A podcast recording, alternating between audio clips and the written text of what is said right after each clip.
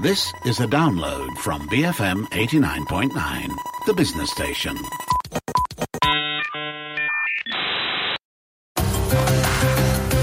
The bigger picture on BFM 89.9, the business station. Good afternoon. You are listening to the Daily Digest on the Bigger Picture. I'm T Ik alongside Lim Suen in the studio to keep you company this hour. And we're going to be talking about automatic voter registration, which has been turned into a contentious issue uh, in the implementation of the landmark Undi 18 bill. So after several statements were made by some quarters saying that it would be difficult to implement, the Election Commission has actually come out to say that Undi 18 as well as automatic voter registration would only be done after the 1st of September in 2022. So today we'll be speaking with the tech lead for Parlimen Digital, Eshaan Menon, to understand what exactly goes into automatic voter registration and how long it really takes to complete. So our Twitter poll for today, we're asking you um, the, uh, whether you agree with the EC's move to put automatic voter registration on hold until September 2022. Your options are a simple yes or no, but you can always tweet us your thoughts at BFM Radio or WhatsApp WhatsApp them in at 018 789 8899. Yes, so Undi 18 has been in the headlines for obvious reasons um, over the past few weeks. Like I said just now, some government leaders and the Election Commission have doubted whether the Undi 18 bill, which lowers the minimum voting age from 21 to 18 years of age, can be implemented on time. Initially, as I'm sure you know, it was scheduled to be gazetted in July of this year. Hmm. But the bipartisan bill will now only be enforced next year in September, mm. and part of this disappointment is also due to the fact that snap polls could be held this year ahead of the scheduled general election in 2023. However, the EC has cited the COVID 19 pandemic for causing delays to carrying out automatic voter registration as well as the Undi 18 bill. And if we look at their official press statement, they've said, um, and I quote, the EC is committed to implementing the Undi 18 and automatic voter registration that was approved in Parliament for the 15th general election in 2023 in accordance accordance with Article 55.3 of the Federal Constitution. So preparations towards this goal have been ongoing. However, the EC is being realistic. With the current pandemic and MCOs, our preparations have been interrupted. So, you know, the, the Election Commission haven't specified what exactly is delaying progress on implementing voter reg- registration. But it's important to remember here that lowering the voting age and automatically registering voters are two different things, right? Mm. Lowering the ro- voting age from 21 to 18, that is not dependent on automatically registering people to vote into the EC's online database because that can be anyone of any age if they mm haven't registered to vote yet. Yes, so uh, that's why youth groups have been urging the government to at least implement the voting age part of the Undi 18 bill first. And, uh, you know, that for them that it's okay to make registration registration a manual process for the time being.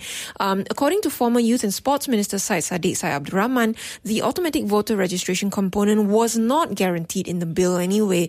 It was rather based on a gentleman's agreement among lawmakers on both sides of the aisle. And just looking back to 2019 when the bill was passed, it was a big deal. Um, you know, as you remember, all 222 MPs unanimously voted to pass it.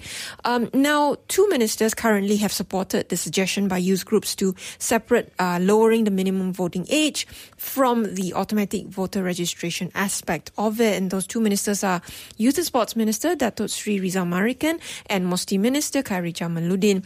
But the government has yet to come to a decision on this. Mm. So nonetheless, we thought we'd look at what exactly goes into implementing automatic voter registration and whether it can be done easily to complement the Undi 18 bill. So joining us via Zoom today is Eshaan Menon. He was the tech lead uh, tech lead for Parlimen Digital, and he's now a corporate engineer at a global tech company. So thanks for joining us today, Eshaan.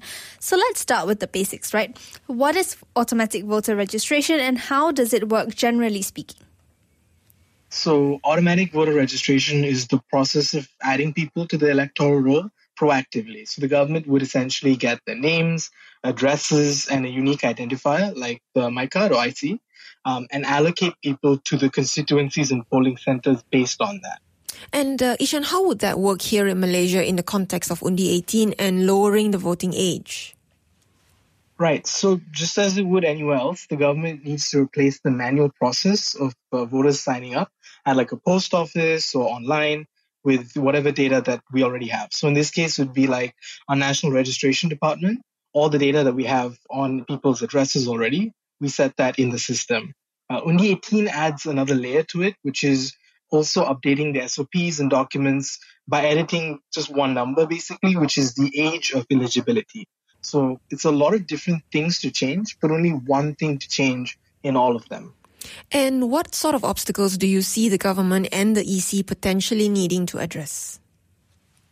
Right. So in any overhaul like this, the obstacles generally fall in either one of two categories.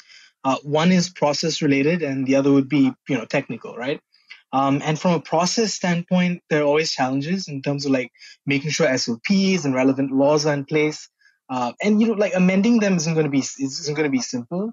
But we're not talking about a small team in the garage. We're talking about the government of Malaysia.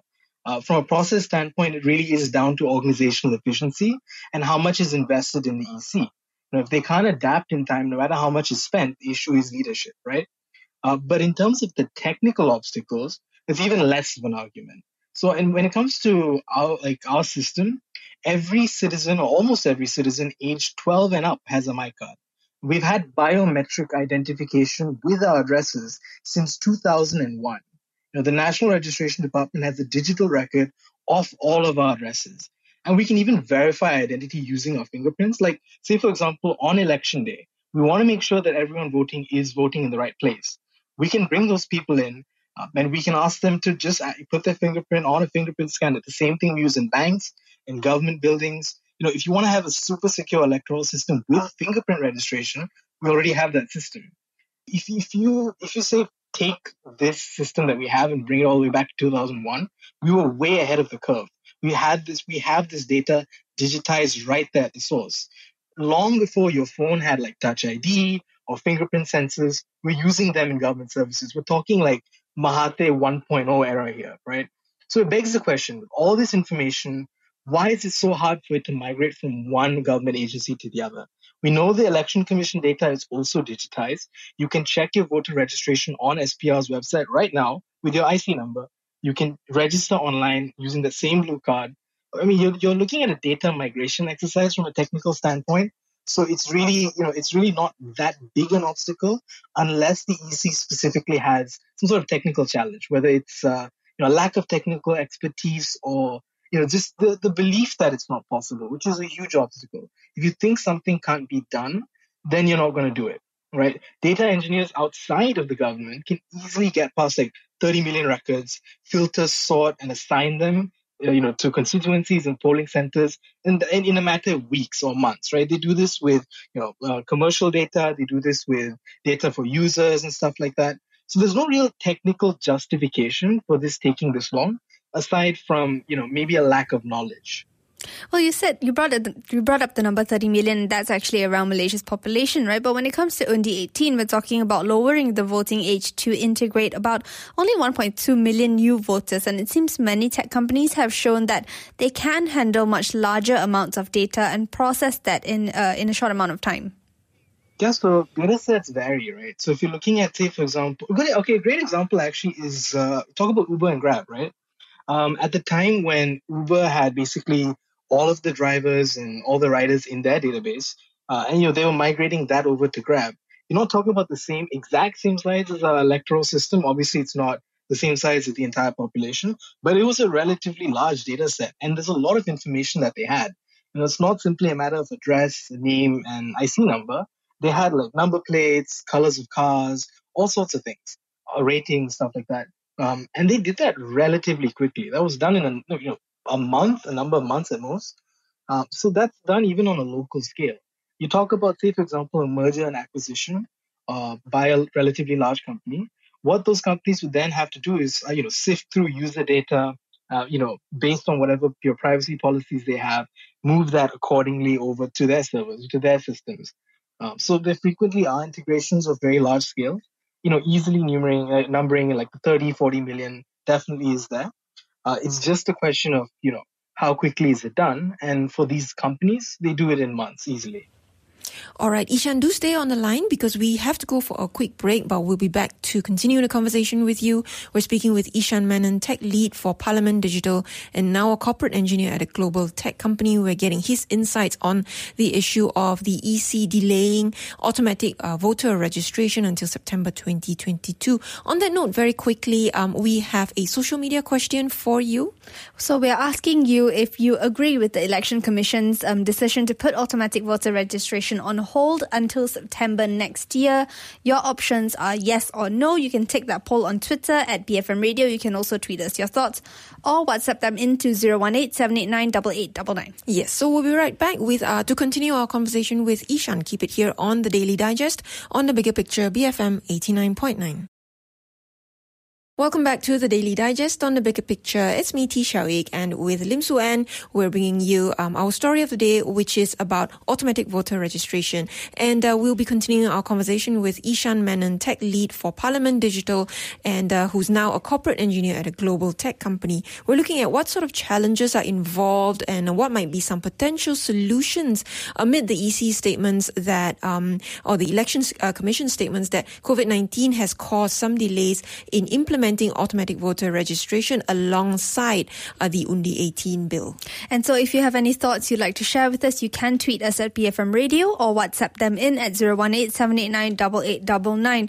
Now, Eshaan, thanks for staying on the line with us. So earlier you mentioned that to facilitate automatic voter registration, it would be as simple as integrating the MyCard. And to verify that voters are real, um, we can use the tech used in banks, for example, which involve fingerprint technology. So it seems that we are under utilizing um, existing tools that we've been using for so long for other things. Yeah, that's yeah, that's basically it. I mean, so I, I know I glorify the MyCard a lot, uh, but that is also because the MyCard is the sole source of truth in terms of our current voter registration system. Like right now, if you want to register to vote, your source of truth, your identification, all relies on your MyCard. Like even online, your MyCard is the sole document that you really need or use to, to register to vote. So, given the fact that the current process is just a matter of people manually sort of uploading that data, you know, why can't the election commission speak directly to JPN and you know the National Registration Department and get that data from them? You know, it's it seems like there's a communication gap, some so to speak, or you know, uh, maybe a misunderstanding of really how simple it could be if you have two digitized sources right there that you can link together. It's a very, very, very capable document um, and more than that, it's, you know, if we really take into account like the biometric stuff, uh, you're really looking at an incredibly secure system. Speaking of my cards, Eshaan, the registration system does depend on people's addresses so that they can be assigned a constituency to vote in. So when Dewan Rakyat Speaker Dato Azhar Azizana Harun was the EC chairman, he said this means young people need to update their addresses manually. So technically speaking, how time consuming would it be to get this done? Well, I, think one thing that Harun needs to remember is that plenty of older people also don't update their addresses. Um, it's it's not specifically uh, a young person problem, right? It's absolutely imperative that people have up to date addresses. I'm not going to deny that that's a very important thing, but age is not really a big part of that equation. Like if we're talking about people age 18 to 20, right? They're more likely to have visited JPN to get the ICs updated than anyone else because when you turn 18, you're supposed to go to JPN uh, and get an updated picture. That's something that, that you do anyway. So the likelihood is actually higher that they have a more up to date address. You know, if you want, you can have an additional check when people go to update the IC just to make sure that the address is up to date. But technically speaking, the likelihood is higher for them, right? I, I kind of reject the premise that we need to go on a nationwide address updating exercise purely because young people are voting, right? There are definitely ways to do it, needed, let's say you want to get everyone's addresses up to date again because automatic voter registration is for everyone. You can use say for example utility records or with cooperation through uh, internet service providers right? Uh, there are ways to do it. It requires some agreements. The government has the ability specifically right now. They have more power than they've had in a long time. So it can be done but i just want to emphasize that this this is a separate issue and it's not really youth specific really now, on uh, on a separate matter, the Election Commission has said that the COVID nineteen pandemic has delayed the implementation of Undi of Undi eighteen. From a technical standpoint, is this possible? Uh, is this possible, and what could also uh, delay automatic voter registration? So there, there, there are plenty of aspects here, right?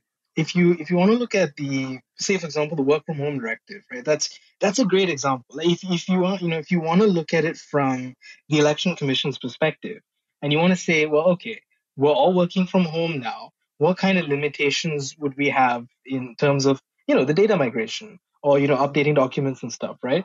Um, that would be more towards accessing data, right? If you want to access and update data while working from home, uh, you need to have a system that allows you to securely handle the data. You know, you don't want to be messing around with, uh, you know, personally identifiable information. Uh, you know, that, that could basically could wind up being a national security risk if you're not careful. Um, and and you know, mess it up, right? It's a very valid point. But to that, I also must point out that lots of companies are doing that exact thing, right? Plenty of companies around the world are almost entirely working from home they're handling a lot of you know, secure data. Uh, they're doing it in a very, very you know, careful manner. They have systems in place to make sure that it's, for example, end-to-end encrypted, right? Which is, you know, where the, the data is basically garbled in transmission and only decrypted at its destination. It's only translated to a usable format once it reaches its actual destination, right? You know, these there are many ways modern communication standards basically uh, that people use to make sure that they can communicate securely. And you know, I I, I could imagine maybe the election commission uh, isn't quite up to date in that regard. And you know, it's not it's not something that I expect you know governments around the world to automatically pick up. You know, this this has been a transitional time for everyone, but it's not impossible. You know, you got you you have to also acknowledge the fact that it's not impossible, right? And you know, even if it's too much of a challenge for them to figure out in time, there are always other ways of doing it let's say, for example, the data is an issue, right? And you know, it's too much of a challenge for the government to figure out how to securely communicate, you know, with these servers. So why doesn't the Electoral Commission get dummy data? So the dummy data meaning uh, that information is randomized. It's you know, it's fake IC numbers, fake names, fake addresses, all of that. But you know, in the same format as you'd expect the data to be. Uh, at, at, you JPN data, that format but without anyone's real information and the electoral roll data, but without anyone's real information, then all they have to do is really play a matching game and develop a tool that's able to turn the data in from JPN uh, to the data that the Electoral Commission would use. Know, that, that the development of the tool to do so automatically can be done without actually touching that data, without touching the private data. So there are innovative ways to do it that don't cost a lot of money that don't require, you know, information security experts and stuff like that. I'm not saying that you shouldn't have information security experts. I think it's very important, but you don't have to create a, you know, super complex system to do it. You just have to think a little bit more creatively as to how you would do it, right? If, say, for example, the election commission had, uh, you know, people who work in startup involved in some part of the planning of this, and I'm not saying that they should be the be all and end all, but they would come up with ways to do this despite whatever challenges that they may face. And I think that's that's really the be, be all and end all for me. It's that there are challenges. I acknowledge that it's gonna it's harder for the election commission to do this, but I'm not gonna give them an excuse and say that it's not possible because much smaller teams have done much more in much less time. Would uh, would implementing Undi 18 automatically be resource intensive? I mean, that's been a concern cited by various quarters, including uh, Dewan Negara Speaker Tan Sri Rais Yatim, who said that it would put stress on the National Registration Department and on the EC. I think it takes more expertise than money, exactly, right? So if you put it this way, um, you know, you're, you're looking at developing a system that enfranchises millions of voters, right? Um, I'm not saying that this should be something that's you know pro bono work by you know Malaysian data scientists and Malaysian data engineers, but I'm also saying I and I would I would go as far as to say that there would be plenty of data engineers and data scientists that would be willing to at least take a look at this and help out, right? And even if that were not the case, right, we're not we're not gonna you know we're not gonna rest on the the, the goodwill of uh, our fellow citizens uh, who happen to be experts in in this field. Just looking at it from the standpoint of is it worth it? Uh, there's there's there's one more very important thing to consider, uh, specifically for Rais Yatim as well, that his position in the as the Speaker of the Dewan Negara is something that's constitutionally guaranteed, right? It's something that he has because of the Constitution. You know, it's it's important to remember that fundamentally this is one of the most important things the country can do to show that it has respect for the very democratic system that uh, that that it, that it relies on to function as a country. And you know, no matter how how much you mark the bill up and say it's more expensive, uh, we have spent much more on much less uh, important things. You know, it's it's it's debatable as to whether or not some of these projects that we do are important. Uh, but you can never say that the system that all of these things rely on is somehow going to be less important than that, right? So, uh, you know, I, I reject the notion again that, you know, it's too resource intensive to do. But at the same time, I just want to point out that you're looking for experts. You're not necessarily looking for a big team or a big company to do this, right? You want you want experts who are qualified and you want like a transparent process of acquiring them. You want to, you know, you want good people hired through a good system, and you should be able to do this much cheaper than the assumption is. We had a very similar sort of uh, argument coming in when we did Parlimen Digital, right? That uh, you know it costs so much money and takes so much time to do, uh, whereas in in reality, like plenty of people have done this before. You know, you're not talking about developing something extraordinary. Even the scale as well that we're talking about isn't something unheard of in the tech industry. You can hire people who are not only capable of actually doing the work of automatic voter registration, integrating data between JPN and the Electoral Commission, but also capable of managing the project more efficiently and providing the leadership that the EC so desperately needs. So, Eshaan, one approach the cabinet is considering is to implement manual voter registration for Malaysians aged 18 to 20, and many youth groups agreed with this because ultimately uh, the priority for them is lowering the voting age, not necessarily automatic voter registration rate. I mean, they're bundled together, uh, you know, from the standpoint of like how you know it was it was uh, implemented, like the constitutional amendment itself. They were bundled together. Uh, but they're not they're not dependent on each other. You're you're very much right in that assumption that you don't necessarily need automatic voter registration to implement Undi 18. And it's you know it's extremely important to show a commitment to the constitution to show that uh, you know you you respect the will of uh, you know the people. Literally every elected representative that was present at the time uh, voted in favor of doing this, and you know this is an extremely popular bipartisan you know thing it's extremely popular. There are very few few people that actually disagree with the concept.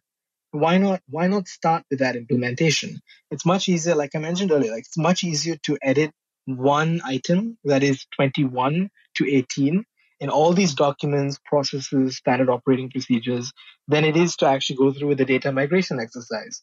Even though I personally believe, you know, in the industry as well, we, we do see that it's a lot easier, you know, a lot easier than it's assumed to do this, the automatic registration, there's no question that you know, implementing the lowering of the voting age is the single easiest thing the government can do. Uh, or in this case, specifically the Electoral Commission, because it appears the government as well is on board with this, right? So the pressure really is on the Electoral Commission to do something. Uh, this is the the most lowest hanging fruit. If this was a fruit hanging on a tree, we're going to call it the low hanging fruit. It's underground. It's the easiest thing they could do. Um, so as far as you know the electoral commission is concerned, if if for some reason they cannot get you know automatic voter registration through, this is the the least they can do. It's the single most uh, important thing to you know a lot of young people that would otherwise be ineligible to vote, and it's incredibly easy for them to do. So, what sort of software systems are other countries adopting to implement automatic voter registration? Are there any based on our version of the MyCard? I think the best uh, the best case studies to look at, uh, and if anyone from the EC is listening, uh, please go back and uh, do some do some research on this one. But uh, in an almost mirror sort of image to what I've been talking about as well, of using our IC, our MyCard, right? Uh, we have three countries that basically do the same thing. That's Chile, Denmark, and Finland. Uh, there's some slight differences with the Denmark example, but fundamentally, these three countries use a national identification system that is assigned to every citizen uh, and is used for multiple other you know, purposes, specifically for identification around the country. It's an almost identical system to IC.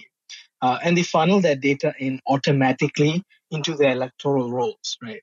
So, you know, they, they do this already, the exact same thing, where they take information from this, these identity documents, um, and they would ensure that you know, people can, people who have this uh, identification number can go ahead and vote with the address that's assigned to it.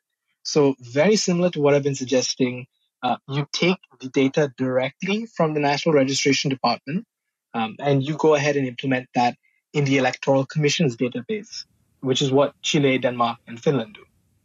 So, one concern that many youth leaders and lawmakers have expressed is the importance of making automatic voter registration or voter registration in general transparent.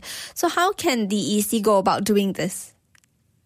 I, I think the process of like making the registration automatic is something the government should share more about. That's good. We want to know what the obstacles are. We want to know what's stopping them. You know, contrary to the uh, beliefs held by some corners, we are mature enough to handle that information. So, you know, tell us what's in the way. How can we help? Like in that regard, I think it's very good. You know, it's very important that the government shares what's stopping them, right? In terms of the automatic voter registration, right? But in terms of voter registration in general, um, this is sort of where it gets a little bit tricky. It's important that the government, or the Electoral Commission specifically, makes it easier for individual citizens to find out when they were registered uh, to let them fix errors quickly, right? You don't want people to have to go through a very lengthy process to sort of identify why you why they were registered in this particular location. Know, why can't they change it, etc., etc. It should be a very seamless, painless process, right? This is sort of embodied in the whole uh, e-government concept and uh, you know making access to public services easier. You know, voting is is a public service and it's also a you know responsibility, right? So make it easier for, for people to fulfill that responsibility um, and you know provide information about an individual's you know voter registration to them. You know, assuming we don't get automatic voter registration anytime soon, that's when you want to find out when were they registered, how can they fix these kind of errors and stuff, right? I mean, even if you have automatic voter registration, you want to have an efficient system of fixing errors the electoral commission makes it so complicated for someone to you know fix these kind of issues. If you look back at the previous election individuals who did have issues with their registration you know had to go through a lot of hoops to get things sorted out right? Um, and these are areas where uh, the election commission can go ahead and make things a lot more easier for people to manage their registration to manage their personal you know their, their constituencies and their personal information now, Eshaan, would you have a final message for us? I mean, this is not the first time you're talking about youth issues. You've already been involved with Parlimen Digital, obviously. Yeah, um, and if you don't mind, I'm just going to extend a little bit beyond this particular issue and talk about, you know, youth participation in democracy in general to some extent. Um, but uh, look, I mean, it's it's it goes without saying that the idea of lowering the voting age to 18 is a common sense thing. You know, if we feel capable of doing so many things by the age of 18, why not lower the voting age, right? You know, the automatic voter registration, as much as I advocate for it, it's a great thing. And I think participation in democracy is important. If if we can't get there, at least give us the bare minimum, right? You know, Parlimen Digital is is a great example uh, of some, of a time that young people went ahead and told the government that no, you know, this is totally doable you know, the point that we tried to bring up with Parlimen Digital is that look, you can do a parliament sitting online. You can even vote online. We produced a document which is still accessible right now uh, that you that you know you could use uh, to organize a parliamentary sitting in terms of two-factor authentication stuff like that. It's got all the details you need to at least get started. I mean, you can work upwards from there. So when young people come to the government or, you know, they come out in public and, and give their input and you know, do their very best to try to make things work, I think it's kind of a good idea to listen to them. I think it's important that, you know, people out there sit up and take notice and realize that the Malaysian people aren't going to be taken for a ride, nor the young people of this country. We we want to do the best for the country. We're going to do everything we can, but it's important for us to to use all the solutions that we bring to the table. You know, not just dismiss it. For example, I could tell you right now that all of a lot of the problems that we have in terms of you know updating addresses, like you mentioned, stuff like that, you could do during the vaccination drive. You could use data from MySejahtera. You know, there's no one from our age group that's got the vaccine yet. If you really want to verify whether or not people are, you know, at the place that they're supposed to be. You've got all the check-ins. You know, there, there are ways to do things. You just have to listen. You just have to look. Sometimes the best solutions to something come from the most unexpected places. Eshaan, it was a pleasure speaking with you today. Thank you so much for joining us. That was Eshaan Menon, tech lead for Parlimen Digital and now a corporate engineer at a global tech company. Yes, and according to Eshaan, it doesn't take much to implement automatic voter registration. And really, what it comes down to, he mentioned things like leadership and political will. Mm. And you know, like he said, if companies can sift through data and migrate information for 30 million people in a few months, then it shouldn't take more than a year, technically speaking, to handle data for 1.2 million people, and it looks like there's a lot of um, underexplored functions when it comes to the our MyKad, for example, with things like voter verification as well, mm-hmm. um, especially at the voting booth itself. And you know, but we wanted to get your thoughts um, on what you think about um, the the fact that the election commission has put automatic reg- voter registration on hold until September next year. So on our Twitter poll, um, which is at BFM Radio, about 95% of you have said that no, you do not agree with that that move, but about almost 5% of you do agree with it.